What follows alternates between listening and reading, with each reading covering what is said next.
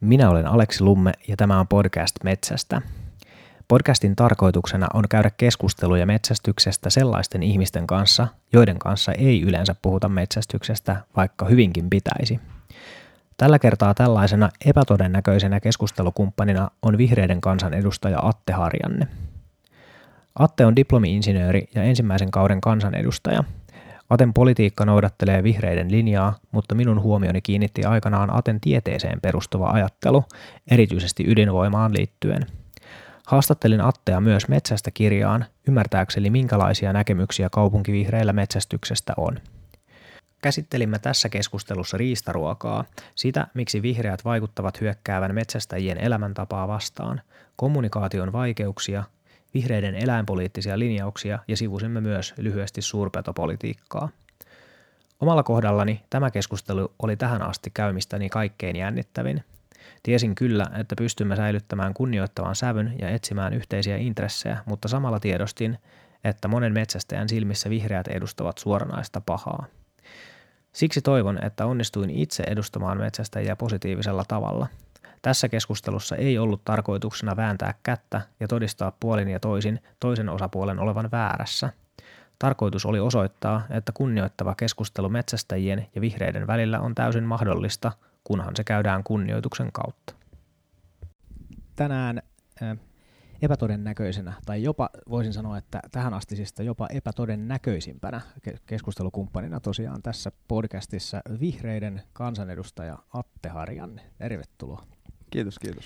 Kiva olla. Mahtavaa, että, että lähdit juttelemaan. Tässähän tosiaan nyt niin kuin ollaan oikein viimeisen päälle ison, ison tällaisen stereotyyppisen vastakkainasettelun äärellä, äärellä että tässä nyt kun viime, viime viikollakin vietin ton syysloman aika pitkälti metsästellä, niin jo, kyllä siellä ihan spontaanisti törmättiin tähän tällaiseen niin kuin vihreät, vihreät tota, kansanedustajat stereotypiaan siinäkin jossakin keskusteluissa. Ja ja tota, mun mielestä on ollut, ollut hieno käydä sun kanssa keskustelua tähän mun kirjaprojektiin liittyen aikaisemmin.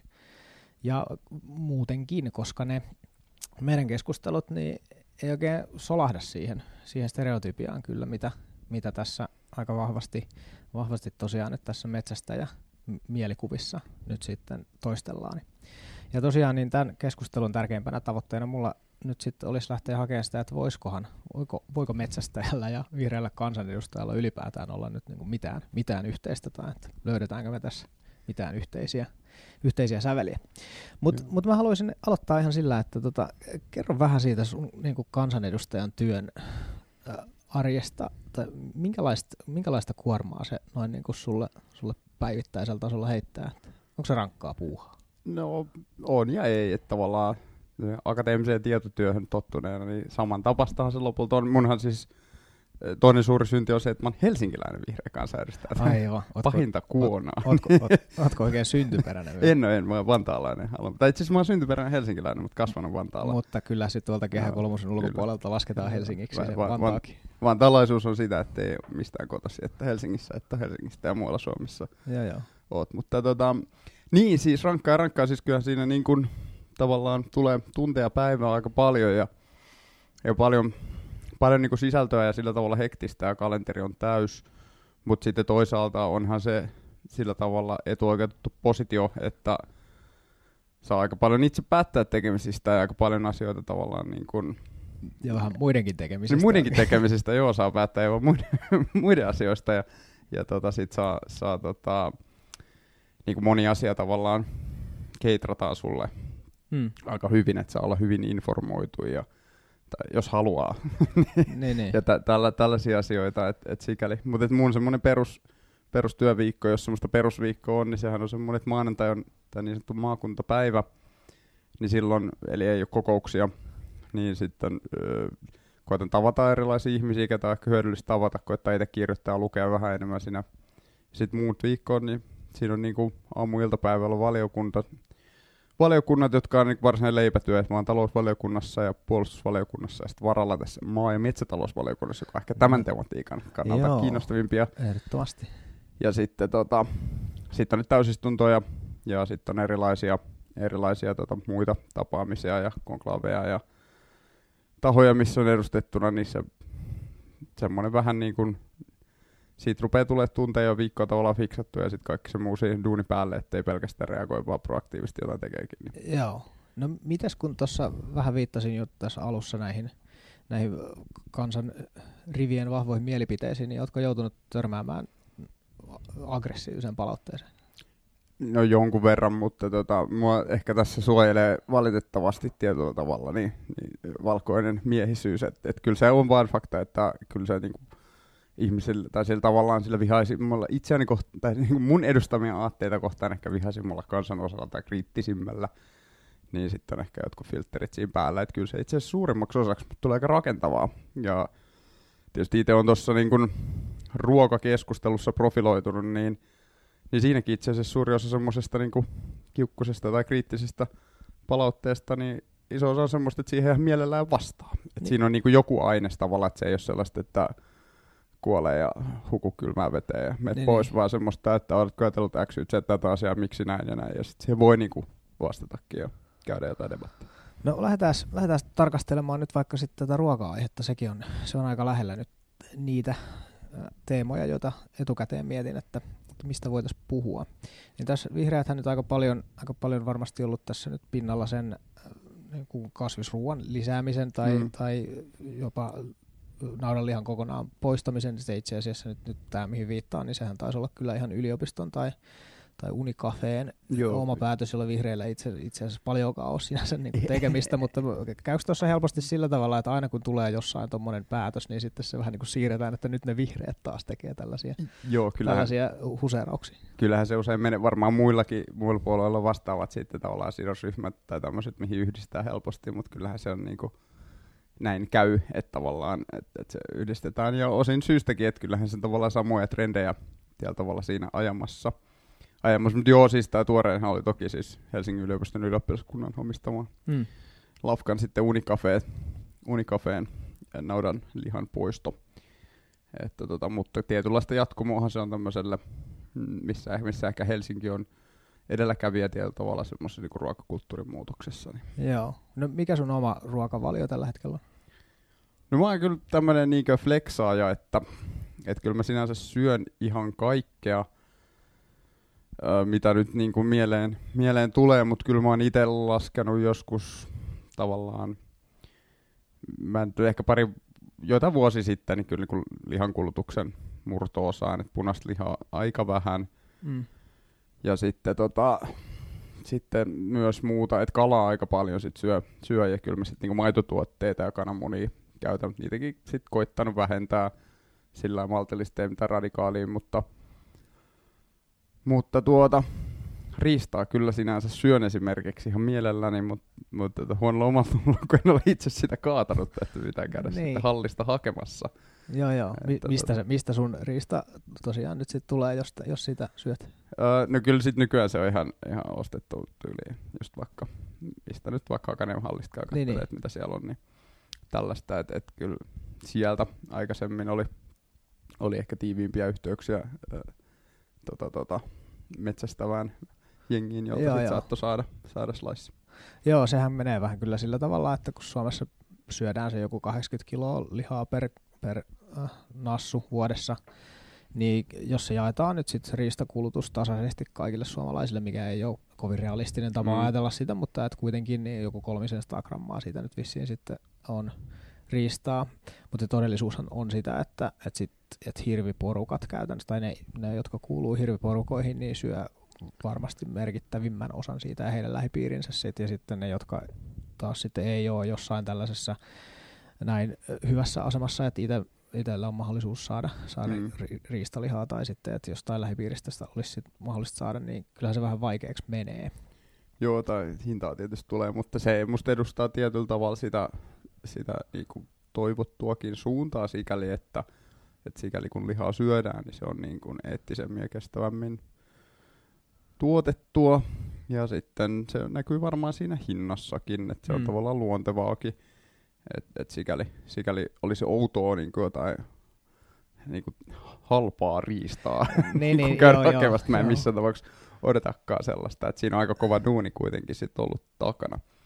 mutta tota, pienen osan se mun ruokavaliosta juuri tästä syystä ehkä muodostaa itse asiassa. Just näin, ja sitten totta kai se niin realiteetti on myöskin se, että ei se eihän riista voi korvata sitä, sitä määrää lihaa, mitä tällä hetkellä syödään, että se ei ole, sitä ei yksinkertaisesti vaan riitä, riitä niin paljon, että, että sitä jokaiselle olisi. Joo. Toi, toi on itse asiassa hyvä pointti, ja tota aina välillä liittyen tähän sitten helsinkiläiseen ja nyt myös toki valtakunnalliseen niin kuin ruokakeskusteluun, niin jotkut tätä palauttaa, että miksei sitä riistoa syödä sit enemmän.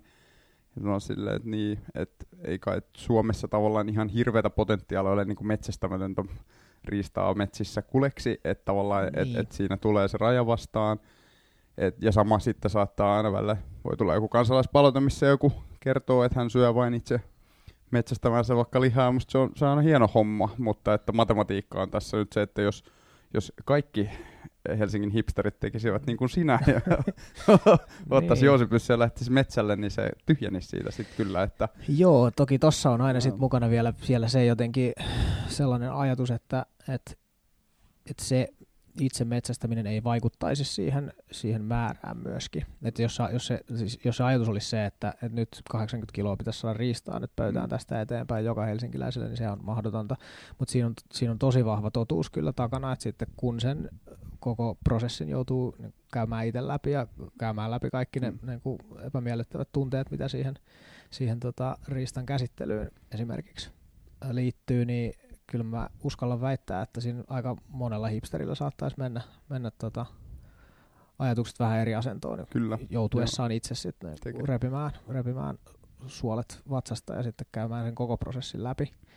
Eli kyllä mun, mulla jotenkin oma, oma ajatus on ollut tosi, no en mä tiedä, tosi pitkään tuntuu tässä, pari, pari vuotta tuntuu nyt tässä jo pitkältä ajalta, mutta, mutta ainakin se pari vuotta on vahvasti ollut se, että, että kyllä se sen todellisuuden omin käsin kohtaaminen, niin se on, varsin, varsin arvokas juttu. Et, et sinänsä se, mulla ei tietenkään ole mitään sitä vastaan, että sitä riistalihaa nyt sitten niinku Kaakaniemen hallista saa ja sitä on mahdollista sieltä ostaa, mutta et kyllä mulla niin kun se siihen hankkimiseen liittyvä tunnekokemus, niin kyllä se hyvä, hyvä lisä siihen inhimilliseen, inhimilliseen spektriin kyllä ehdottomasti on. Varmasti, varmasti näin tässä, tota, se on tietysti vaan pieni osa siitä, mutta täytyy kirjaa kiitellä siitä, että se tavallaan musta välittää tuota kelaa aika hyvin. Niin just. Että se perspektiivi sieltä, siis eri, eri asia se on lukea kuin tehdä, mutta että musta se toi, mm. toi ajatus tavallaan rupeaa heräilemään siitä. Varmaan joku metsään sen kirjan takia lähteekin, että se on ihan...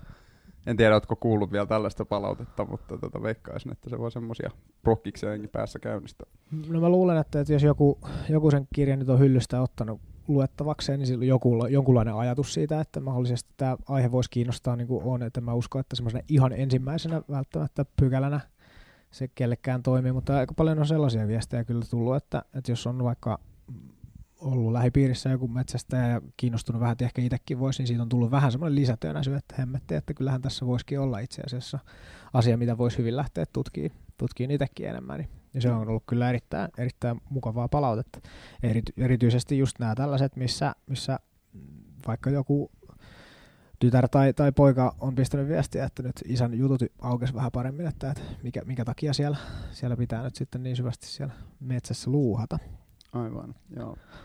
Joo, mutta toi on, toi on niinku se ehkä se ensimmäinen, ensimmäinen sanotaan sellainen, uskallan nyt sanoa myytti tässä vaiheessa, on se, että, että kaikki kaupunkivihreät jotenkin kategorisesti vastustaisi lihansyöntiä ja pitäisi sitä jotenkin absoluuttisen vääränä. Mitä, mitä sä tuosta ajatuksesta itse mietit?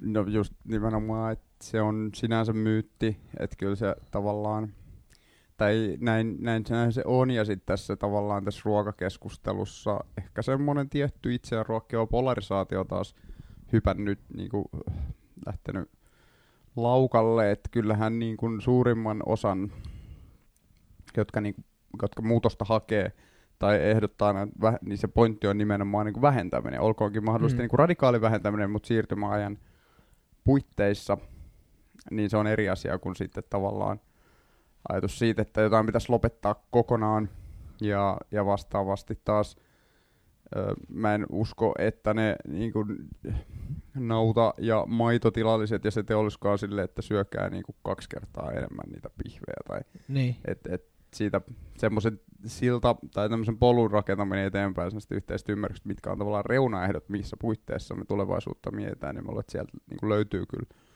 yhteistä maaperää sinänsä, mutta ne... Joo. Näin, näin voisi ajatella. Mä tuossa kun kysyin aamulla tuossa Facebookissa äh, täällä kirjan sivuilla, että, että, että nyt olisi mahdollisuus kysyä vihreältä kansanedustajalta jotain. Jännityksellä aina tietysti odottaa, että mitäköhän sieltä Facebook aina paljastaa, mutta et, täytyy sanoa, että yllättävän, yllättävän positiivisia ne omat kokemukset kuitenkin siitä on ollut, että mitä sieltä tuli. On tullut muissakin aiheissa tai muissakin Joo. jutuissa, mitä sieltä on kysellyt ihmisiltä. mutta yksi kysymys, mikä mun mielestä nousi hyvin, hyvinkin tota merkittävästi esiin, oli se, että, että sieltä sanamuotoa en muista ihan tarkkaan, mutta se oli kuitenkin, että, että miksi vihreät ha- haluaa vastustaa tätä meidän elämäntyyliä tai elämäntapaa. Ja se oli mun mielestä puhutteleva, koska se liittyy sekä, sekä tähän niin kuin lihansyöntiteemaan, se liittyy vähän niin kuin viljelyyn tai maalaisuuteen mm. ylipäätään, sitten se liittyy tähän metsästykseen. Ja, tota, ja toi mielikuva on aika, aika voimakkaasti kyllä läsnä. Monesti kun tässä nyt maalaisyhteisössä pyörii ja niin kuin omassa, omassa lähisuussakin on, on tota, pienviljelijää, niin sieltä jotenkin tuntuu kyllä toistuvan se aika vahvasti se sellainen ajatus, että, että tässä uhataan minun elämäntapaa. Mm. Mistä, mistä se sun mielestä johtuu, tai mistä tuommoinen mielikuva äh. syntyy? Onko se totta? No musta se, aloitetaan siitä, että se ei ole totta, mutta mä tavallaan ymmärrän, mistä se tulee. Ja tässä on niin kuin, mä sanoin, että suomalaiselle yhteiskunnalle aika semmoinen mötikkä pohdittavaksi. Et se on hirmu hyvä kysymys, mistä se itse asiassa tulee, kun eh, ehkä niin kuin, tai kyllä mä niin kuin koen itse, että tässä ollaan ikään, ikään kuin, meillä on tietyt planetaariset rajat, joihin me yritetään inhimillistä kehitystä sovittaa, ja siitä seuraa tiettyjä niin kuin johtopäätöksiä myös suomalaiseen ruoantuotantoon mm. ja kulutukseen. Ja se on, niin kuin, se, on se, mistä sit sitä ruvet, mihin se täytyy ennen pitkää sovittaa, mutta tämä on varmaan niin kuin semmoinen mindsettien välinen tai se näkökulma ero siinä, ja sitten ehkä osin se, että pitäisi enemmän aukasta sitä pitkää ajattelu, tai niin kun sitä isompaa kuvaa, ja toisaalta myös aikajännettä, ja mm-hmm. siitä, että kyllähän meidän tavallaan suomalainen maaseutu on muutenkin murroksessa, että se ajatus, että se jotenkin voisi olla niin kuin ennenkin tai samanlaista kuin joskus, niin on se on aika vaikea, vaikka jos vihreitäkään. niin, niin, niin, sit, niin, niin, niin kuin tulevaisuuskuvien miettiminen, ja että miten esimerkiksi suomalainen, niin kuin, suomalainen ruoka, tuotanto, tai alkutuotanto, ruoantuotanto, miten se saataisiin saatais kestävämpiin huomiin. Sitten siinä on varmaan semmoista, että eihän kaikki, en mäkään nyt mikään superspesialisti tässä asiassa ole, että varmasti on sitten ihan tätä pohdiskelua siitä, että mikä esimerkiksi Suomessa on tietyllä tavalla on syytäkin, miksi Suomessa on aika vaikka nautavaltainen mm. ää, tota, tietyillä alueilla varsinkin, niin maatalous, miten siihen vastaa, että ei se, se ei niinku suoraan, että voi vaihtaa härkäpapua tilalle, tämmöisiä asioita. Et tota, mutta et kyllä se on varmaan myös pit, jonkun verran pidempi historia ja kipeä historia siitä ylipäänsä, mikä on ollut maaseudun harvaan alueiden kehitys jo pidempään, ja mikä on ollut esimerkiksi suomalaisten tuottajien asema, jolla taloudellinen neuvotteluasetelma – niin, tässä niin kuin siitä, että miten, miten tavallaan ruokaan liittyvä arvo, äh, tuotannon, tai niin kuin lisäarvo jaetaan Suomessa ja näin, niin semmoisia kysymyksiä, johon äh, musta ne niin kuin varmaan painaa siellä jo valmiiksi vähän niin kuin päällä, että, että ei, ei ole erityisen ehkä äh, koettu arvostu, arvostetuksi ja turvatuksista asemaa muutenkaan, ja sitten tulee vielä lisää aika ravistelevia muutoksia. Mutta se ajatus siitä, että elämäntapaa vastustetaan, niin siinä on musta semmoinen tietty ehkä semmoinen kommunikaatio-ongelma, että paljonhan me ö, puhutaan, puhutaan vaikka sähköautoilusta tai kotien siirtämisestä maalämpöä tai tämmöistä asioista, niin eihän me täällä niinku ensimmäisenä ajatella sitä niinku kauimmaisen pitäjän tyyppiä, jolle mm. se varmaan on niinku su- vaikein tietyllä niin, tavalla niin. muutos, vaan se, se on paljon niinku e- e- lähempänä ja isompia massoja, joita jo, pitää niinku kääntää siinä suhteessa, mutta jostain syystä se, se vahvin reaktio tulee sieltä. Ja kyllä mä luulen, että meillä saattaa myös Suomessa olla ihan semmoista, meillä on kuitenkin aika paljon jengiä, joilla on juuret maalla, kyllähän mäkin olen niinku yhden sukupolven päässä tavallaan siitä. Yep. Niin niin sitä identiteettiä on, vaikka sä et enää olisikaan siellä, niin se tavallaan resonoi jollain tavalla se story siitä, siitä niin kuin maaseutumaista elämästä aika laajallakin yhteiskunnassa, ja se, se luo sille vielä ehkä sille lisää kaikupohjaa, että et koetaan jotain siihen liittyvää koetaan uhatuksi, niin se tulee aika vahvoja reaktioita, se on ymmärretty. Joo, kyllähän nyt maailmanlaajuisesti niin tämä tämmöinen kaupunki tai urbaani versus maaseutuasetelma, se tuntuu niin toistuvan vähän joka puolella, että et, et meillähän tilanne on siinä mielessä vielä, vielä ehkä pelastettavissa, että et jos verrataan nyt vaikka johonkin Yhdysvaltojen keskustelukulttuuria siihen, että mm. missä kuinka syvällä siellä nyt ollaan, niin, niin meillä on asiat vielä aika kivasti kuitenkin sillä tavalla, että meillä tämä keskusteluyhteys vielä jotenkin on olemassa. Mutta kyllä mä pelkään silti sitä, että, että jos sitä nimenomaan sitä arvostetuksi ja kunnioitetuksi kuunnelluksi tulemisen kokemusta ei saada jollain tavalla hmm. korjattua, niin kyllä musta tuntuu, että me niin kuin liusutaan koko ajan enemmän ja enemmän siihen suuntaan, että, että se jako on kohta niin,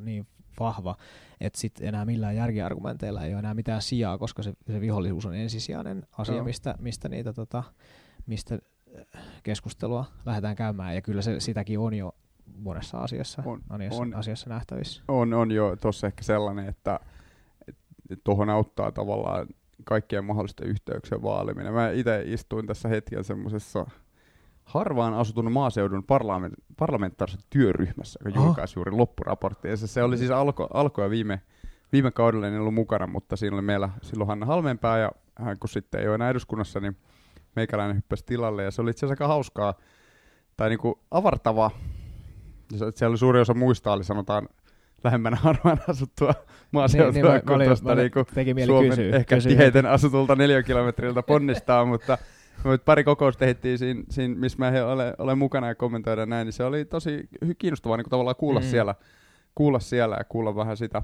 avartaa sitä näkökulmaa. Niin, niin ton tyyppinen on hirmu arvokasta, että sit jos meillä kaikki ton tyyppinenkin puhe kuplautuu valmiiksi. Joo. Ja tavallaan käydään keskustelua vain lopputuotteiden kesken tietyllä tavalla. Niin, että niin, jotkut niin. on istunut ja päättänyt näin versus me istuttiin ja päätettiin näin. Niin silloin on, on, ollaan, se on vaikeampaa. Että mitä enemmän yhdessä koitavaksi voi olla vaikea, vaikea sovittaminen monissa kysymyksissä, niin se silti on niin kuin börttiä niin sanotusti. Kyllä. Henkilökohtaisesti just on, on kyllä kokenut aika niin tajuntaa laajentava arvokkaaksi sen, että, että mulla on nyt semmoinen niin suora linkki, Joo. suora halu käydä sitä keskustelua tämän niin kuin maaseudun tai maaseudulla asuvien ihmisten kanssa ja lähisukulaisten kanssa, mutta ihan tuntemattomienkin tyyppien kanssa tämmöisen yhteisen niin kuin viitekehyksen kautta. Et se, että kun meillä nyt näiden maalaisukkojen ja akkojen kanssa nyt sitten on, on semmoinen yhteinen kiinnostuksen kohde ja semmoinen asia, että tämän, tässä, tässä äärellä me ollaan nyt tämän äärellä me ollaan yhdessä. Tässä on jotain, mistä me, mitä, mitä me ymmärretään molemmat suurin piirtein samalla tavalla. Meillä on jaettu tunnekokemus siitä, mm. että mitä se sitten on ja mitä se ei ole. Ja ehkä siinä on vähän semmoinen tietty me muut asetelma, mikä on se huono puoli siinä, mm. mutta että siinä on kuitenkin aina on ehkä tossa, tossa suhteessa, tai ei ole mun mielestä tuossa metsästysporukoissa ihan valtavasti ongelmia, koska se me muut asetelmat tulee siitä, että ja sä tiedät, että tämä toinen tyyppi, jonka kanssa tässä keskustelet, niin se on käynyt läpi samanlaisia mm. keloja, mm. ja se auttaa siihen, että nyt me voidaan puhua sit tosi, tosi niin diippejä juttuja, olen varma siitä, että että, että se toinen hyväksyy sen, että, että mitä mä nyt niin oon ja mitä mä edustan. Kyllä. Ja sitten siitä pohjasta, kun ne käydään ne keskustelut, niin, niin se on, ne on yllättävän hyviä.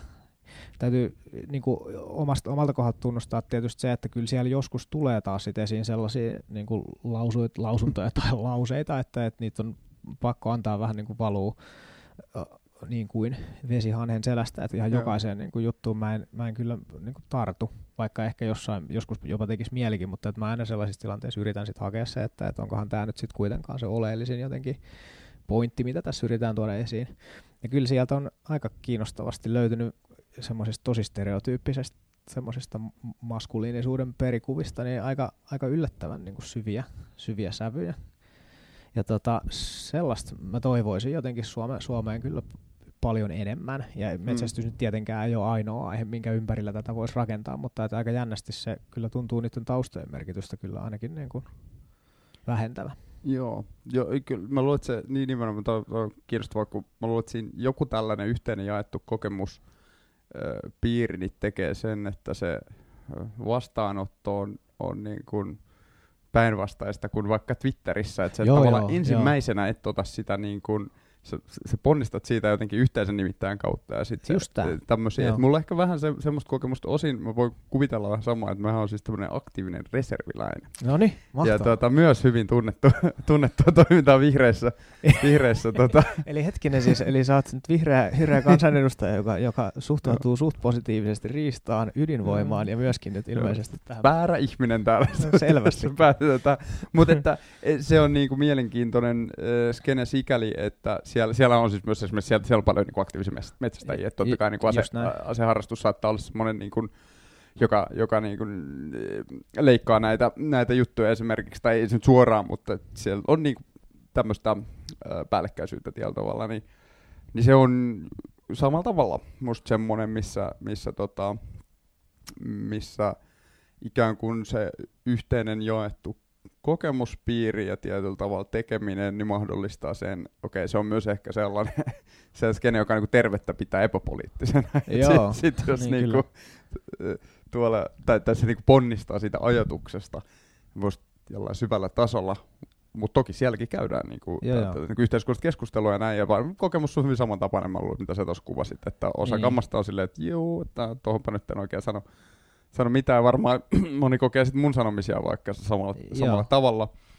ja, ja en, en toki ole, siis se, se ei ole mitenkään siellä, että mä olisin jotenkin ainut, ainut tällainen öö, punavihreän kuplan edustaja siellä, et, et, tosi diversiteetti, äh, niinku diversiä poru, porukkaa, mutta että tämän tyylistä, ja voi kuvitella minkä tyyppistä tavallaan ehkä sellaiset niinku yhteiskunnalliset näkemykset siellä korostuu, niin Mutta toi on hyvä, että sanot, sanot just ton, että, että, että siellä ehkä, ehkä sunkin niin kuin sanomisesta jotkut vähän niin kuin nikottaa siellä sit toisella puolella, niin ihan varmasti näin on myös niin kuin vaikka mun kohdalla mm. Sitten, että täältä se niin kuin kirjailija nyt tulee sit, sit sieltä Helsingistä nyt sitten niin kuin, niin kuin meidän metsästysporukka, niin ihan varmasti sit siellä myös käydään niitä, niitä keloja, että kun mä sit pudottelen siellä jotain niin kuin omia, omia ajatuksia, niin ihan varmasti sieltä tulee jotain sellaista, että no, että, no, että siinä nyt vähän poika on tota mieltä. Mutta se on hienoa mun mielestä se, että, että se ei kyllä tollasissa, kun se, kun se keskustelu käydään sen yhteisen nimittäjän kautta, niin ei se tulehdu se keskustelu, vaan mm. Siinä, siinä annetaan molemmin puolin vähän tilaa ja sitten koetetaan hakea sitä, että no mikä tässä nyt olisi se, olisi se järkevä juttu. Ja se on kyllä tosiaan, nyt kun viittasit siihen Twitteriin, niin aika erilainen kokemus. no, Aika erilainen kokemus. Toki, toki sit n- nykyäänhän niin sosiaalisen median ongelmathan nyt on aika laajasti jo tunnustettu, että sehän nimenomaan se koko bisnesmalli niin perustuu siihen, että, että siellä nostetaan esiin niitä niin ääri, ääripään vastakkainasetteluja mielellään just negatiivisen kautta, koska Kyllä. se tuntuu niin kuin saavan eniten, eniten silmämunia sitten sitä. kyllä just näin, ja se on tosi mielenkiintoista nähdä aika tärkeätäkin, että mitä se on sit, mi, mi, miten siihen kehitykseen tartutaan, mutta että tuossa on paitsi just se yhteinen kokemus semmoinen, niin tietysti yhdessä tekeminen varmaan osaltaan tekee sen, että jos sä oot siellä metsässä oot silleen, että olette vaikka kaatamassa hirveä, niin Mm. se, siinä voidaan niinku debatoida, mutta sitten siinä on se, tavallaan se homma, mikä hoidetaan ja sama tuolla, että sen, sen tyyppinen antaa myös sitä, ja sit kun sitä on tehty yhdessä jonkun aikaa, niin se luottamus vaan paranee siinä. Joo. Jep.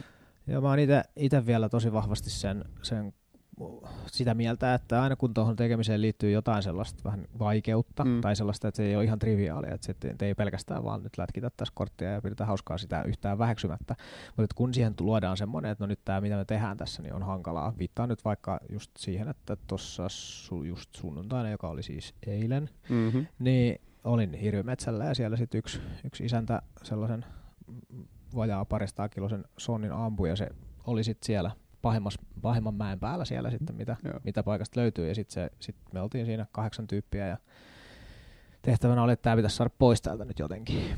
Et, et se on hankalaa, hankalaa ja aika raskasta hommaa, mutta sitten kun se tekee siinä yhdessä siinä, vetää sitä, sitä nyt sitten kirjaimellisesti yhtä köyttä, niin kyllä se, kyllä se tuo siihen semmoista tiettyä, tiettyä lisäsyvyyttä. Ja sitten se, mi- mihin mä viittasin vielä tuossa aikaisemmin, eli, eli se, se tunnekokemus on sitten toinen asia, mikä, mikä sitten vielä vahvistaa sitä.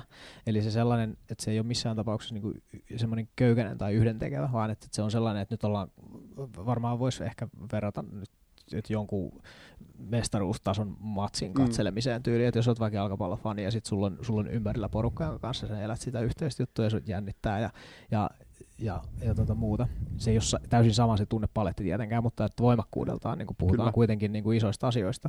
Ja sitten kun sulla on tämmöiset asiat, mitkä on niin kuin sekä vaikeita, että sitten että siinä on semmoinen tosi vahva tunnelataus, niin sitten päästäänkin sellaisten juttujen ympärillä, että, että nyt se yhteinen kokemus on, on totta, eikä lainkaan semmoinen niin keinotekoinen, keinotekoinen asia. Ja tässä ainakin omalta kohdalta niin yksi vahvimmista, vahvimmista tekijöistä kyllä toi toi, tai vahvimmista äh, skeneistä, missä tämä on toteutunut, on nimenomaan kyllä tämä, tämä metsästys.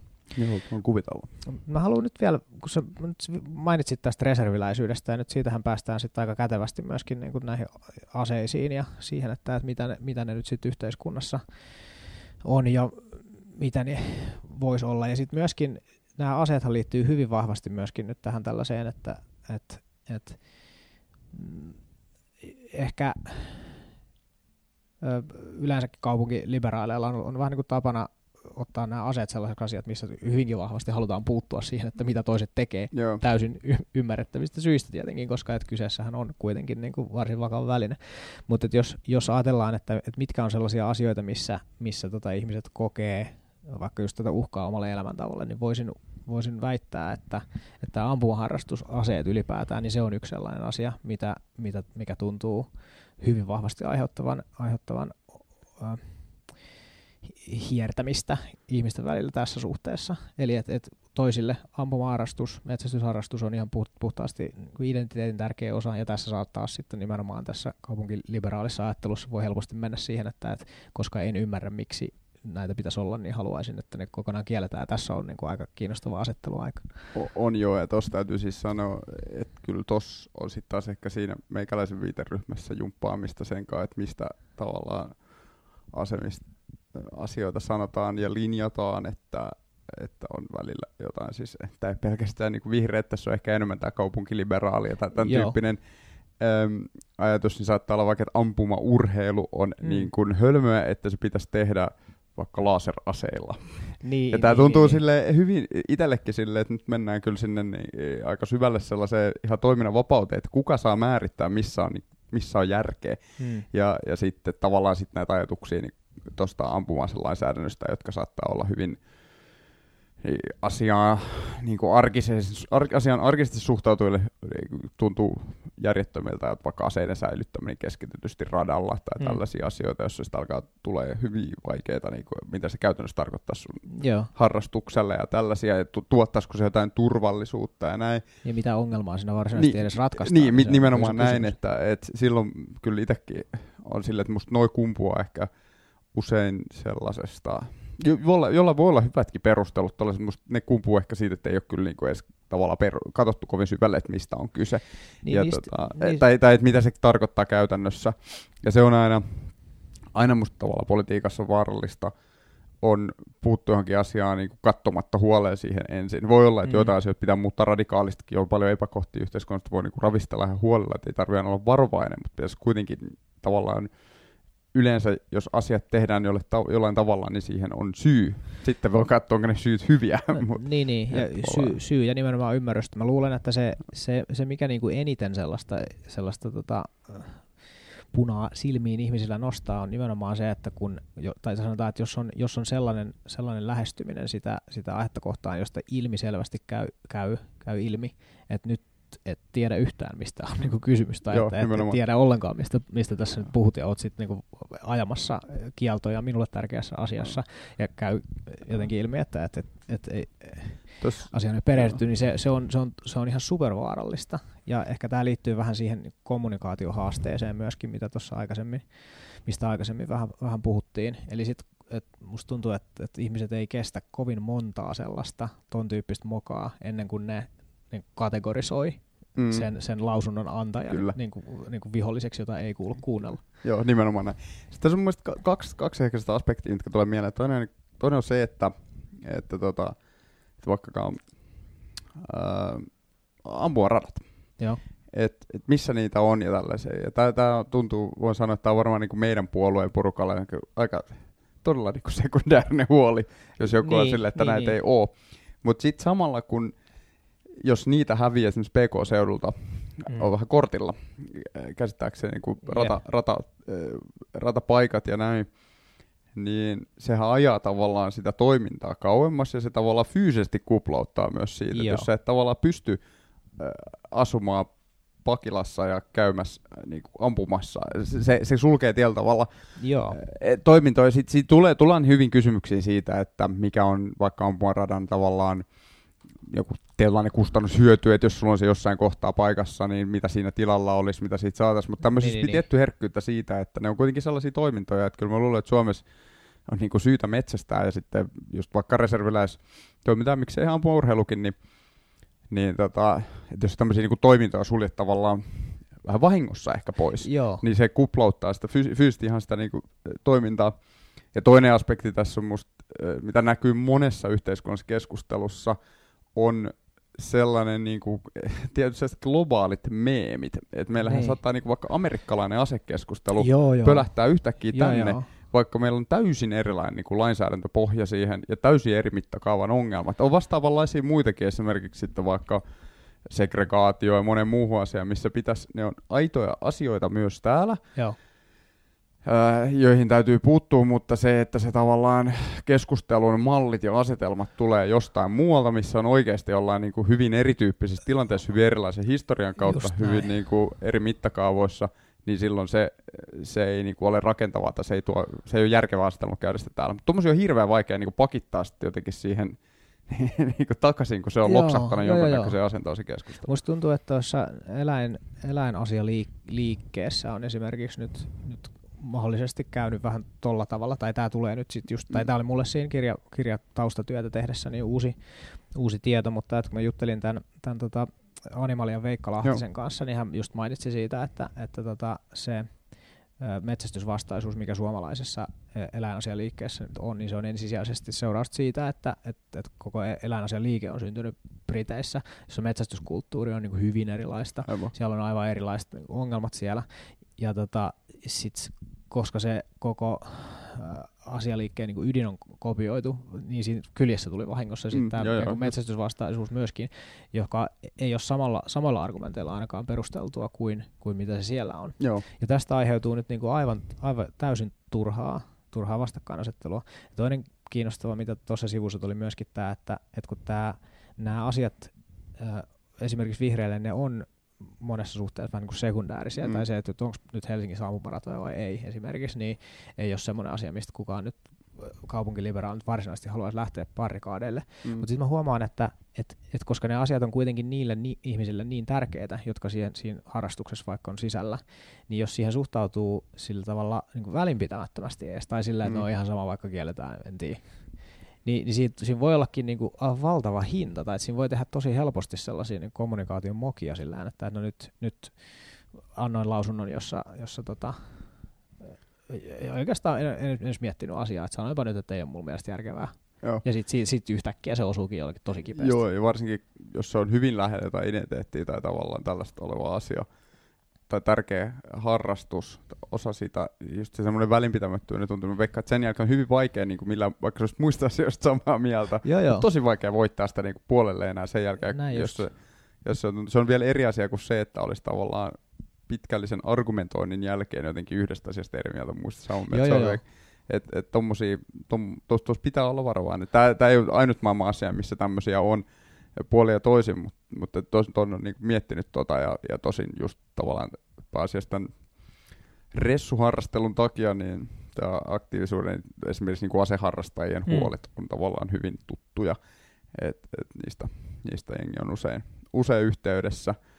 Ja sitten musta sit on niinku toisaalta on, on hyvä, olisi niinku jär, jotenkin to, toivot, toivottua käydä sitä keskustelua sitten mahdollisimman hyvältä pohjalta, ottaen huomioon, että siinä silti voidaan tulla eri johtopäätökset. Yhtä lailla joku joo. voi olla sitä mieltä, että ei kaupungissa kannata olla niinku pitkiä aseiden ratoja, ei ole tarvetta ja että ei niinku suomalaisen vaikka maanpuolustuksen ajatus äh, siitä, että itse ylläpidetään ampumataitoa, niin ei ole niinku perusteltu tai jotain läplä. Sä voit niinku Niin, kyllä niin. tulla eri, eri näkemyksiin, että sekin pitää hyväksyä, että kaikkien tarvii olla samaa mieltä, vaikka oltais, vaikka käytäisiin samalta niinku pohjalta sitä keskustelua, mutta että sitä nimenomaan käytäisiin sillain perehtyen siihen, Se mi- olisi- mitkä ne lähtökohdat on. J- Joo, mä, mä ajattelen itse nykyään, että, että yksikään niin kuin ihminen yksinään ei voi tulla semmoiseen niin kovin hyvään kokonaisvaltaiseen Mm. Oikeaan vastaukseen mihinkään missään yhteiskunnallisessa asiassa, vaan siinä aina tarvitaan jonkun, jonkunlainen porukka, ja siinä porukassahan täytyy olla sitä ajattelun monimuotoisuutta. Tämäkin on itse asiassa hauskaa, koska tämähän on niin kaupunkiliberaaleille tällä hetkellä niin kuin erittäin tärkeä asia, että me saadaan tämä ajattelun niin monimuotoisuus Joo. vaikkapa työpaikalla toteutumaan. Niin nyt mulla on omaa sellaista jotenkin poliittista ahdistusta helpottanut se, mä oon huomannut, että, että, että itse asiassa se, että keskustelussa on mukana sekä liberaaleja että konservatiivisia näkemyksiä, niin sehän on niin kuin hyvä asia, koska, mm. koska molempia tarvitaan, niin kuin sanottu, niin yksittäinen porukka ei välttämättä löydä sitä, sitä parasta vastausta, mutta yhdessä se on mahdollista, mutta ainoastaan silloin, jos se keskusteluyhteys on, on niin kuin olemassa. Ja oikeastaan niin kuin sen, takia, sen takia mun mielestä tässä tai se on vedonnut minu, minussa tässä niin metsästysaiheessa tosi voimakkaasti, koska mä näen, että, että siinä, siinä niin kuin luontosuhteen syvyydessä, niin ruoan etiikassa, kaikessa siinä yhteisöllisyydessä, mikä siihen liittyy, niin siinä on itse asiassa niin paljon yhtymäpisteitä just tämmöiseen kaupunkiliberaaliin ajatteluun, että, että mä aktiivisesti haluan edistää sitä, että, että, että että niille ihmisille, jotka on siitä vähäkään kiinnostunut, niin se voisi toimia semmoisena siltana. Et itse asiassa mehän ollaankin tästä niin kuin aika oikeastaan samaa mieltä. Et esimerkiksi vaikka tämä riista-kysymys mm. tässä, niin lähtökohtainen oletus varmasti maalaisisännällä on, että se on se Harjanne varmasti semmoinen vegaaniaktivisti, joka, joka vihaa kaikkea lihansyöntiä intohimoisesti, niin se, se että tässä niin tosiasia onkin se, että itse, itse asiassa tämä vaikka riista, liha ja siihen liittyvä, liittyvät niin kuin eettiset pohdinnat, niin ne on, ne on tosi hy- hyvin samaistuttavia molemmilla mm, puolilla aitaa. Ja sit, kun joku tämmöinen keskustelupiste on, niin siitähän voitaisiin saada aikaan vaikka hyviäkin juttuja. Joo, se on, se on näin.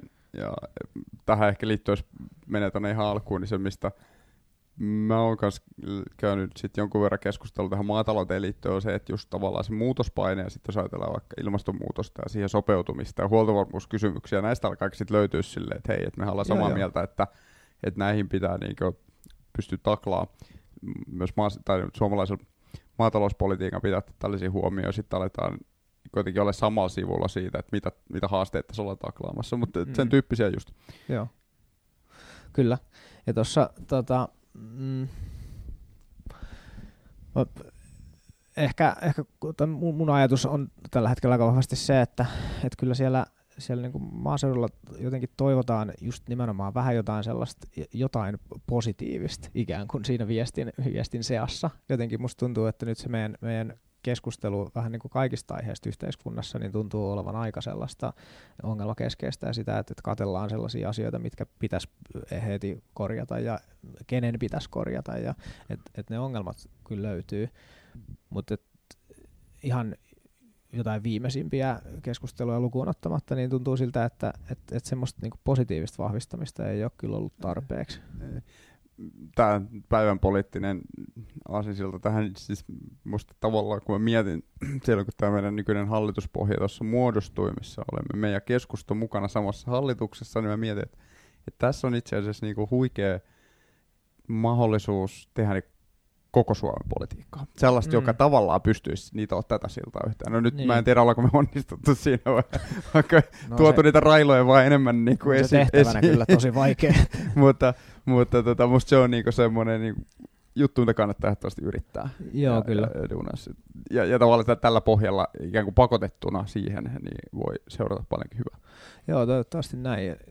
Vaikka just tähän, tähän nyt sitten tähän Unicafe cafe viitatenkin, niin siinäkin mun mielestä se viimeisin käännös oli sitten aika hyvä, että et sit, et, et, tulkaa tuu juttelemaan, että et käydään, käydään nyt sitten niinku läpi, että et, et mitä tässä nyt sitten voitaisiin tehdä. Et sehän, sehän mun mielestä jotenkin pitäisikin olla tässä se ilmiselvä keskustelun fokus, että et ei voi olla niin, että et, et suomalaiselle maaseudulle sanellaan, että näistä kaikista asioista teidän pitää vaan niin luopua ja lopettaa ja teidän niin elinkeinotaita aletaan alas ja that's it, antamatta mitään tilalle tai luomatta semmoisia edellytyksiä, jossa se meidän vaikka niin huoltovarmuuden kannalta kohtuullisen mm. oleellinen juttu tai, tai ylipäätään niin kuin, ruoantuotannon kannalta oleellinen kuvio se, että miten sitä Suomessa tehdään, niin kyllä se kaipaa niitä positiivisia suuntia sitten, että, että mitkä ne on ne vaihtoehdot. Kyllä.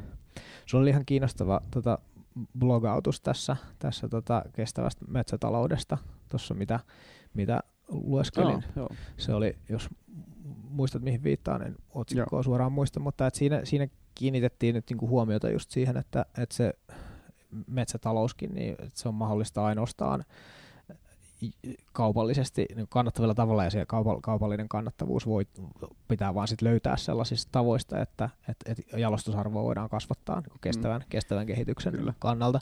Niin mun mielestä tota, tota viestiä olisi kyllä kiinnostava kuulla ennen, enemmänkin ja ennen kaikkea olisi kiva niin päästä semmoisiin niin konkreettisiin jotenkin niin toimiin siinä, että no mitäs me nyt sitten, minkälaisilla keinoilla nyt sitten metsänomistaja voi vaikka nyt sitten toimia ikään kuin ilmasitaateissa tässä nyt oikein. Kyllä, joo. Metsäkeskustelu on toinen tosi kiinnostava tästä, tästä mm. suhteesta. Siinäkin on monta murrosta käynnistä meidän tavallaan koko ajan passiivisempia metsäomistajia ja tällaisia. Mm. onko, onko sekään sitten hyvä tai, tai näin, niin, niin tota, ähm, siinä on musta tavallaan, siinä ollaan vähän samassa asetelmassa kuin tuossa ruokakeskustelussa, että fiktiiviset ääripäitä kukaan ei aja, Joo. jotka keskustelee keskenään kiukkuisesti. Eli en tunne metsänomistajia, jotka olisivat sitä mieltä, että nyt hakataan kaikki perkele. Niin. Ja, ja sitten myöskin hyvin marginaalissa vähintäänkin on ihmiset, jotka sitä mieltä, etteikö Suomen kannattaisi käyttää ikään kuin metsiään hyvin ja ahkerasti. Et sitten pitäisi löytää sitä, sitä rakentavaa, niin kuin kestävää politiikkaa sieltä välistä – Eli miten, miten tavallaan tasapainotellaan se, että saadaan sieltä tavallaan kestäviä tuotteita ja hiilinieluja ja toisaalta riittävät metsä, metsät ikään kuin biodiversiteetin suojeluun. Joo. Suojelu suojellaan. Mutta mä luulen, että siinä se on menossa rakentavampaa päin. Tänään viimeksi juttelin metsäteollisuuden edustajan kanssa ja on koittanut niitä tässä nyt nähdä vähän just tämän takia, että et, et ymmärtää, että mitä siellä tulee ja miten he asiat näkee ja ja näin, niin mä luulen, että semmoinen tiekarttatyyppinen ajattelu tässäkin on ihan, voi, voi edetä ihan fiksusti. Joo, kyllä, kyllä siinä mahdollisuuksia vaan on. Tota, mä ajattelin, että tähän loppuun voisi ottaa vielä tällaisen niin kuin viimeisen päälle kovan, kovan haasteen. Ja tuossa luin tuolta äh, tästä tosiaan niin, niin tästä vihreiden ää, eläinpoliittisesta linjauksesta, 2018, että tähän, olit, olitko siinä vaiheessa jo? O, on siis ollut vihreissä toki, toki mukana ja aktiivisesti ja näin, mutta mä en siis tuota valmistelussa työryhmässä en sinänsä ollut. Että, okay. mutta suur, Tiedät, sä, sä muistat, tiedät, tiedän mistä puhutaan, mistä muistan lukeneeni se silloin, mutta tota... Okay. No tässä on muutamia jotenkin sellaisia, sellaisia huomioita, mitä mä, mistä mä haluan vielä tässä, tässä lyhyesti keskustella. No ensinnäkin yksi, yksi sellainen, mikä tässä tässä nyt nousee esiin, niin on, on se, että et, et metsästyksestähän tässä puhutaan kyllä kohdassa kuusi, mutta nämä kohdat 1-5 käsittelee kyllä aika pitkälti nyt sit nimenomaan tota, enemmänkin eläintuotantoa mm. ja myös, myöskin lemmikkejä. Mielestäni erittäin kiinnostava, kiinnostava nosto. Mutta mm. jotenkin tämä on kiinnostavassa ristiriidassa just sen, sen metsästysvastaisen kuvitelman kanssa. Just. Eli että et, tota, kohdassa kuusi mainitaan, että, että tähän metsästykseenkin liittyy kysymyksiä, jotka kiinnostaa teitä, mutta että selvästikään se ei nyt kuitenkaan ole agendassa siinä niin kuin ensimmäisen, ensimmäisten joukossa nyt sitten ajaa suomalainen metsästys alas. Se jotenkin ku, kuva tästä syntyy. Mutta sitten ehkä sellainen niin kuin, äh, kriittinen huomio, minkä, minkä mä tästä sitten tekisin, oli myöskin se, että tässä, no en mä tiedä voiko poliittiselta linjaukselta mitään muuta odottaakaan, mutta että nämä on tosi, tosi tota, äh, jotenkin epäselviä nämä, nämä äh, mihin tässä viitataan.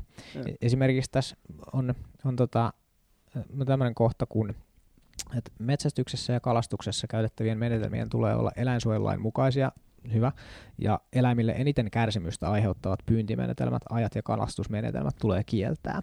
Mm. Ja tota, äh, toi eniten kärsimystä aiheuttavat pyyntimenetelmät, niin mitä sillä tarkoitetaan? Mä luulen, että se itarasin loukkuihin ja sellaisia tavallaan sen tyyppisiä. Ja mä luulen, äh, tosiaan, Mi- mihin loukkuihin? Jos mikä tahansa, mä luulen, hyvä kysymys. Tuommoisen tekstin taustalla on usein joku prosessi, jossa jollain on ollut joku ajatus ja sitten se on suodattunut sinne. Niin, niin. Ja mä mietin, että tuossa on varmaan semmoisia myös tämän niin kuin kollateraalin vahingon, että mä en tiedä sanotaanko siellä erikseen verkkokalastuksesta, mutta sehän on tyypillinen tavalla, että sä kalastat verkoilla ja kuutit niin, ja niin. jumiin sinne, jossa tavallaan aiheutetaan niin turhaa kärsimystä.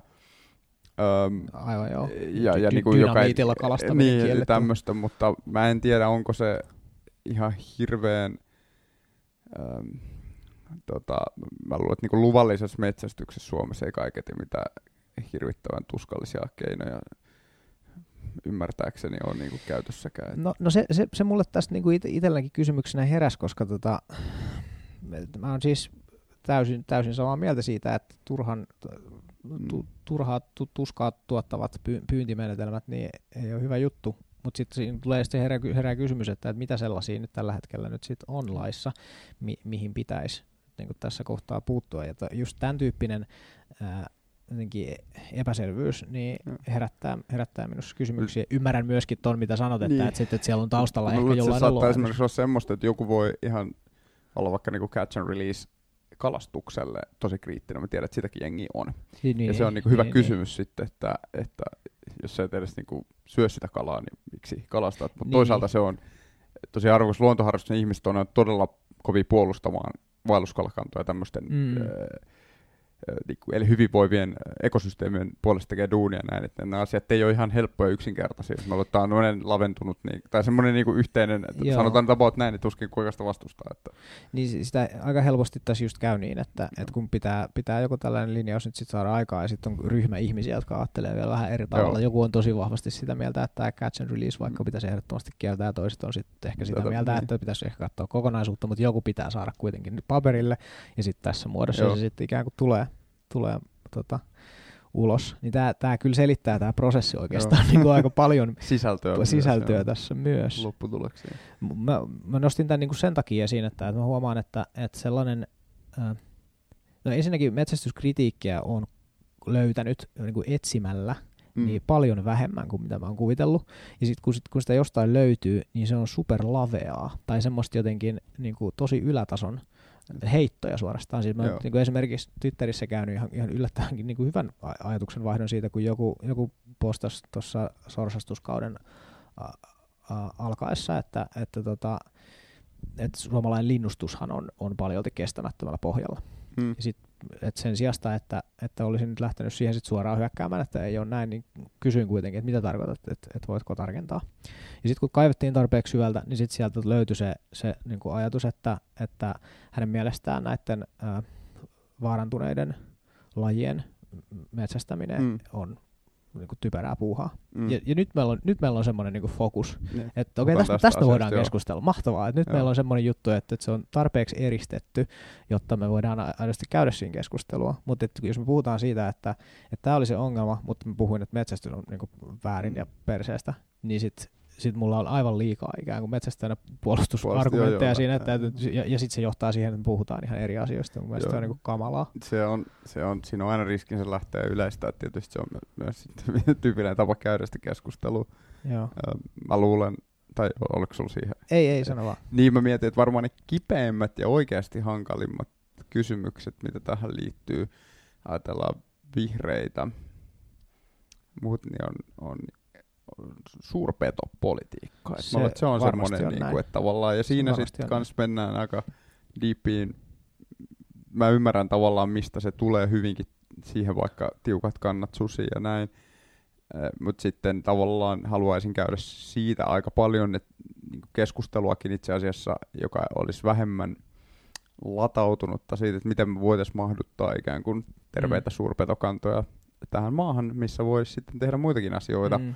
Ja, ja siitä on musta ihan hyvää, hyvää kehitystä itse asiassa tuossa Öö, niin kuin tämän, tämän nykyisen itse ministeriöltä taisi tullakin tässä ihan hiljattain syksyllä vähän tuosta su, susikantojen hoidosta liittyen, liittyen jotain linjauksia, jotka, jotka niin lähti vähän enemmän tältä pohjalta. Mutta tota, se on niin yksi. Sitten ehkä toinen on semmoinen yleisesti öö, niin filosofinen kysymys siitä, että että tavallaan oli se sitten hylkeet tai merimetsot tai sudet tai jotkut, mutta mikä on niin kuin ihmisen oikeus puuttua mm. johonkin tavallaan luonnon asiaan, että mi, mi, mi, kuva määrittää haitainen hyödy ja tällaista. Niin, ja sieltä niin. itse asiassa mä luulen, että nousee paljon niitä niitä konflikteja sitten. Kyllä. Jos osa voi olla semmoisia, että siinä ollaan niinku eri, tullaan eri johtopäätökseen ja meillä on eri lähtökohdat, mutta siinäkin pitäisi välttää sitä, että sitten niinku automaattisesti lähtee vastakkain. Sitten kannattaisi nimenomaan ruveta sitten pureutua sinne, fokus laittaa sinne, että miksi sä ajattelet noin, ja mulla on tämmöinen niin kuin lähestymistapa tähän asiaan, se on tällainen, ja sitten lähdetään sovittaa verrattuna. Että siinä Joo. on raja ja sitten ruvetaan kisaamaan. Tuossa, tuossa just siinä petokeskustelussa tuntuu, mun henkilökohtainen havainto siitä on, se, että siinä, siinä käytetään aika paljon sellaisia vähän niin kuin toisen käden perusteita ikään kuin, Mm. tai että siinä tuodaan semmoisia mukaan jotenkin, että musta paras ja niin kuin pitävin sellainen, sellainen tota, ö, ongelma, mitä, mitä mä nyt on siitä, siitä aiheesta vaikka niin kuin löytänyt, on se, että metsästyskoirat esimerkiksi on niin kuin tosiasiallisesti niin kuin jossain määrin niin kuin uhattuna siinä hommassa, ja se taas sitten tuo siihen mukaan sellaisen niin kuin valtavan tunnekertoimen taas Mm. sitten niin kuin metsästäjille, koska puhutaan niin kuin perheenjäsenestä Kyllä, kyllä, käytännössä. ja tota, ja, Mutta mut se, kun se ei itse asiassa it, itsenään vielä riitä sellaiseksi niin kuin pitäväksi argumentiksi, että just, mm. että kaupunki, kaupunkiliberaali ei ole sen jälkeen, kun sanot, että metsästyskoira on vaarassa, niin se liberaali ei ole siihen sellainen, että ah, okei, no selvä, Mm, että mm. asiakunnassa, Joo. vaan että, että si- siihen pitää hakea kaikkea muuta. Ja sitten Mm. siihen rakennetaan sitten aika, lais, aika jänniäkin kerroksia sitten niin kuin erilaisilla, Joo. erilaisilla argumentaatioilla, jossa itse asiassa ei sit puhutakaan niin kuin varsinaisesti kummallakaan puolella oikeastaan enää sit itse, itse ongelmasta. Ja sitten taas mm, niin kuin ne argumentit vaikka sitten sen susikannan kasvattamisen puolesta, niin nekin joskus tuntuu menevän vähän, vähän kyllä just niin kuin viittasit aikaisemmin siihen, että, että niitä vähän kopioidaan sieltä sun täältä, niin sitäkin on jonkun verran nähnyt. Että esimerkiksi oon törmännyt sellaiseen ajatusketjuun aika monesti, Mm. että ihmiset on, on ok vaikka hirvieläinten kannanhoidollisen metsästyksen kanssa, koska jos vaikka peuroja ei Suomessa metsästetä, niin se kanta tuplaantuu vuosittain ja kovin monta tuplaantumista se luonnon kantokyky kyky ei niinku kestä. Niin siitä tulee nyt sitten sit ajatuksia sit kuitenkin siihen suuntaan, että, että monelle sit kuitenkin se ajatus metsästyksestä on vaikka epämiellyttävää, niin sitten sit lähdetään hakemaan, että mitä muita vaihtoehtoja olisi. Ja sitten siinä ö, listan kärkipäästä aika nopeasti löytyy se, että jos olisi vaan petoja enemmän, niin sittenhän tämä homma lähtisi nyt Mm. mm. niin kuntoon. Mutta toi, toi Kela kaipaisi kyllä niin kuin yhden yliopistotutkinnon verran biologiaa vähintään, että, että sen pystyisi nyt sitten niin kuin käymään läpi, että, että mitkä ne vaikutukset nyt sitten mahdollisesti tuossa niin tuossa suhteessa olisi. Ja, ja niin kuin oma ei tieteellisesti perusteltu kantani on, on kuitenkin se, että se ei voi olla se niin kuin ratkaisu, että jos meillä on niin kuin 100 000 peuraa ja saman verran hirviä ja 300 suutta, niin se, että annetaan tässä nyt sitten niin kuin petoja kasvattamalla tasapainottaa mm. tämä tilanne, niin se tuntuu ajatuksena niin kuin henkilökohtaisesti aivan jotenkin, niin kuin, tai se tuntuu just semmoiselta rationalisoinnilta, että metsästys tuntuu minusta pahalta, pakko löytää joku niin kuin muu keino, millä se niin kuin tämä ongelma, eli ne hirvieläinten kasvu voisi ratkaista, ja sitten se ratkaisu on sellainen, joka mun näkökulmasta on, on jotenkin Ky- Kyllähän se tavallaan voi niinku ponnaa sellaisesta tietynlaisesta aika syvästä ekologista ajattelusta ton tyyppisen ää, niinku, rat, niinku argumentoinnin myös öö, ajatellen, että mulla tulee mieleen joku tämmöinen E.O. Wilsonin tämmöinen ajatus tästä half earth, että puolet maapallosta mm. Mm. pitäisi jättää niinku villiin luontoa ja tällaista, että niinku ajatus siitä. Mutta sitten se onkin sen implementointi käytännössä, että mitä se tarkoittaa Niin. suomalaiselle metsä, maa metsätaloudelle, mm, yhteiskuntarakenteelle, tämmöisille asioille, niin onkin sitten hyvin semmoinen, mikä voi tavallaan vaatia radikaaleja mu- muutoksia niin kuin kaikkeen. Mutta se on musta semmoista kans, mitä nimenomaan ehkä se jonkun pitäisi sitä tutkia, että kannattaisi funtsia, että mitä tavallaan, mi, minkälais, mikä, kun, kun sitten se menee tämmöiseen niin myyttiseen luontosuhteeseen, joka tarkoittaa ehkä vähän eri ihmisille eri asioita, ja, ja siinä on, on, on tota, ja, ja tämmöisiä, niinku, että et siitä, siitä pitäisi, niinku, musta se olisi niinku kiinnostavaa käydä paljon keskustelua siitä, että et meillä on hieno maa, jo- jolla me voidaan, josta me voidaan saada tiettyjä asioita, ja mi, mitä me niinku, mitä me alueellisesti ja maana siitä, mi, mitä me siihen, niinku, mitä odotuksia me siellä laitetaan, ja miten me sitä ikään kuin mm. miten me siihen suhtaudutaan. Ja tota, mietit sä oot silleen, että niin, tästä luontosuhteesta tarkoitan siis vaan, että se voi olla ihan aito ja se on siis nimenomaan, kuvaat musta Mm. tosi hyvin sitä kirjassa sillä tavalla, kun siitä pitäisikin puhua, kun se on ehkä semmoinen halpa heitto usein helposti, niin. jolla niin kuin perustellaan yhtä sun toista, mutta sen avaaminen on, on arvokasta ja siitä, siitä kiitokset sulle. Niin, niin. Mm. Joo, kyllä. Tota, toi on kyllä, on kyllä melkoinen juttu. Tässä kun vielä sanoit just siitä, että et, et, just olisi siistiä, että puolet olisi sitä sellaista koskematonta erämaata, niin luulen, että siitäkin varmaan moni metsästäjä varmaan samaistuu siihenkin ajatukseen, kunhan siihen sisällytetään se, että, että otetaan metsä- siihen se joo. metsästäjä keräilijä niin kuin oikeudet sinne Joo. sitten kuitenkin kyytiin. Mutta sitten taas tuossa vielä jotenkin herää sit taas, taas itselläni vielä se, se kulma, että, että nyt kun me ollaan vaikka Suomessakin, vaikka meillä on täällä lääniä ja meillä on vielä metsää, mitä nyt ylipäätään voisi vielä, vielä nyt niinku suojella, sitä ei monessa paikassa tunnu enää olevan, meillä vielä on riistakantoja, niin, niin tota, fakta on silti se, että, että kyllä meidän niin kuin yhteiskunnan infrastruktuuri ja jokaisen suomalaisen, helsinkiläisen ja niin kuin pohjois-pohjanmaalaisen niin elämä vaikuttaa siihen luontoon niin kuin aivan valtavilla tavoilla. Ja sitten siinä ollaan jo sen kynnyksen äärellä tai varmaan ylikin, että, että, että se sellainen, että no nyt päästetään irti ratista ja annetaan luonnon ajaa itse itseään jälleen, niin se, se ei tässä tilanteessa välttämättä ole se, ole Joo. se tapa, millä päästään eteenpäin. Joo. Mä, en, mä, en, mä, en ole, mä en ole eri mieltä siitä, etteikö se voisi silti olla tavoite, mutta että mä itse ajattelen enemmän se, että tärkeintä on oikeat askeleet ja parempi suunta kuin se, että, että valitaan maali jostain kuusta ja sitten katsotaan, että eihän me ollaan tässä maalla, maassa ja tämä, tämä on perseestä ja väärin näin ollen, kun meidän pitäisi olla tuolla kuussa. Joo, tässä on kiinnostava kysymys siitä, että miten tavallaan nähdään ihmiskunta tai ihmisyhteisö suhteessa ympäröivään ympäristöä luontoa, että onko tämmöisiä niin puutarhahoitotyyppinen vai onko se joku siitä irrallaan oleva ja näin, niin siinä on sitä varmaan rajankäyntiä. Tämä on niin hirmu kiinnostavaa keskustelua, jota ei tässä ei kun sivuta, mutta sen tyyppistä, joka, joka tavallaan, jota pitäisi käydä. Ja, ja kyllä mä oon alkanut kanssa ajattella ehkä enemmän silleen, että meillä on, on niin myöhäistä olla tietynlainen sen puutarhahoidollinen elementti, niin kuin, mm. öö, lähestymistapa pakko ottaa, kun on joka tapauksessa tehty niin, niin suuri impakti tavallaan, niin me muokataan ne nyt niin paljon, niin kuin sanoit, niin vaikka ö, asuisit kaupunkilaisena ja et olisi astunut ikinä jalalaskaa kehä kolmosen ulkopuolelle, niin kyllä sulla siellä tavallaan jalanjälki löytyy. Just näin. Et, et se, se on kiistatonta ja sen ymmärtäminen on tosi tärkeää, että ehkä, sen, ehkä tota, ja, ja sitten, että miten, sitä, miten siihen suhtautuu, miten sitä manageroidaan ja kuka sen, miten se ilmentyy, niin sitä kannattaisi ihan ehkä jokaisen tietyllä tavalla funtsia. Mutta tota, mutta ei, ei, ei ollut vastauksella, vaan suuria kysymyksiä niin, tässä heittää ilmoille. Kyllä, kyllä. Kysymyksiä ja hyvää keskustelua, mm. mutta sitähän tässä oikeastaan, oikeastaan on kovasti, kovasti haettukin. Musta tuntuu, että tässä niin, niin epätodennäköistä kuin se onkin, niin kyllä tässä kaupunkivihreällä kansan, kansanedustajalla ja, ja metsästäjällä, niin kyllä meillä on se yhteinen kosketuspinta. Sitten meillä on ne myöskin eriävät mielipiteet. Ja paras argumentti voittakoon. Minusta oli osa, saisi olla, se, saisi olla se hyvä lähtökohta tähän, mutta että paras argumentti ei ole kyllä sillä Twitter-keskustelussa monestikaan niin kuin tullut, tullut pöytään, että, että se keskustelutapa saisi olla joku muu. Mutta tämä motivoi mua itseänikin kyllä tekemään tällaisia vähän pidemmän muotoisia podcast-keskusteluja, koska musta tuntuu, että nämä on nyt yksi, yksi vastaus siihen, siihen kipeeseen ongelmaan, mikä meillä nyt tällä hetkellä on. Eli, eli se, että se keskustelukulttuuri ei ole terve ainakaan niillä välineillä, joita sitä nyt niin kuin mm. eniten tällä hetkellä käydään, ja se on nyt sitten niin kuin nopea, klikkihakunen media, jota sosiaalinen media sitten vielä, vielä lietsoo, niin, niin kyllä tämän tyyppisiä keskusteluja haluaisin kyllä käydä enemmän ja lisää. Ehdottomasti. Tota, pistä, mä törmäsin vielä tuohon tota, ihan loppuun, niin pistä pieni mainos siitä, että, tai kerro ihan lyhyesti, että mikä on tieteen ja teknologian vihreät. Se oli, se oli tota itselläni uusi, uusi tota ala, alajaosto. Kuulostaa Joo. nimittäin, kuulostaa nimittäin ihan kannatettavalta ajatukselta.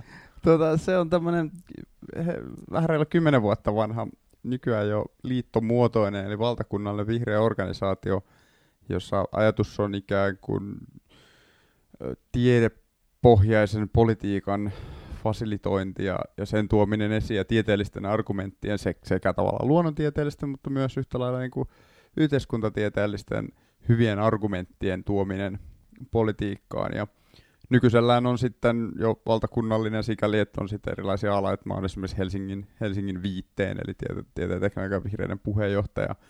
Ja tota, me ollaan itse asiassa nykyään viite lienee isoimpia, tai se on siellä aika vähän erityyppisiä kuin on puolueen nuoriso- ja naisjärjestö, tämän tyyppisiä, mutta on niin kuin siellä iso, iso tekijä kyllä, kyllä vihreässä puolueessa. Ja se on aika hieno. Ilmeisesti muilla puolueilla meillä on vähän semmoinen ongelma, että niillä ei niin kuin organisaation rakenne ei siihen niin uppoa tällaista samanlaista toimia. Mä niin toivoisin näkeväni samanlaisia verkostoja muissakin puolueissa, koska se on ollut itselle hirmu niin kuin luonteva tapa ylipäänsä tavallaan semmoinen, se, se on myös, musta tuntuu, että se on monelle se on matala kynnys tulla politiikkaa, kun on tämän tyyppinen viiteryhmä.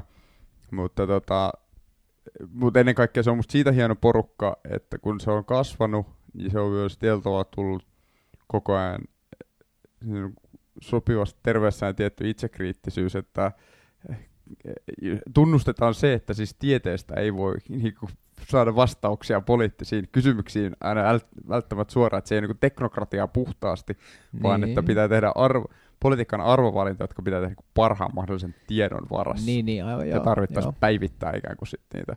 Et se, sitä, sitä, mutta, mutta semmoinen aika paljon tietysti korostuu sitten korkeakoulutettua tällaista, mitä nyt voi arvata, mitä, mihin tuo vetoaa, mutta että myös jäsenkunta aika, aika moni, monimuotoista nykyään.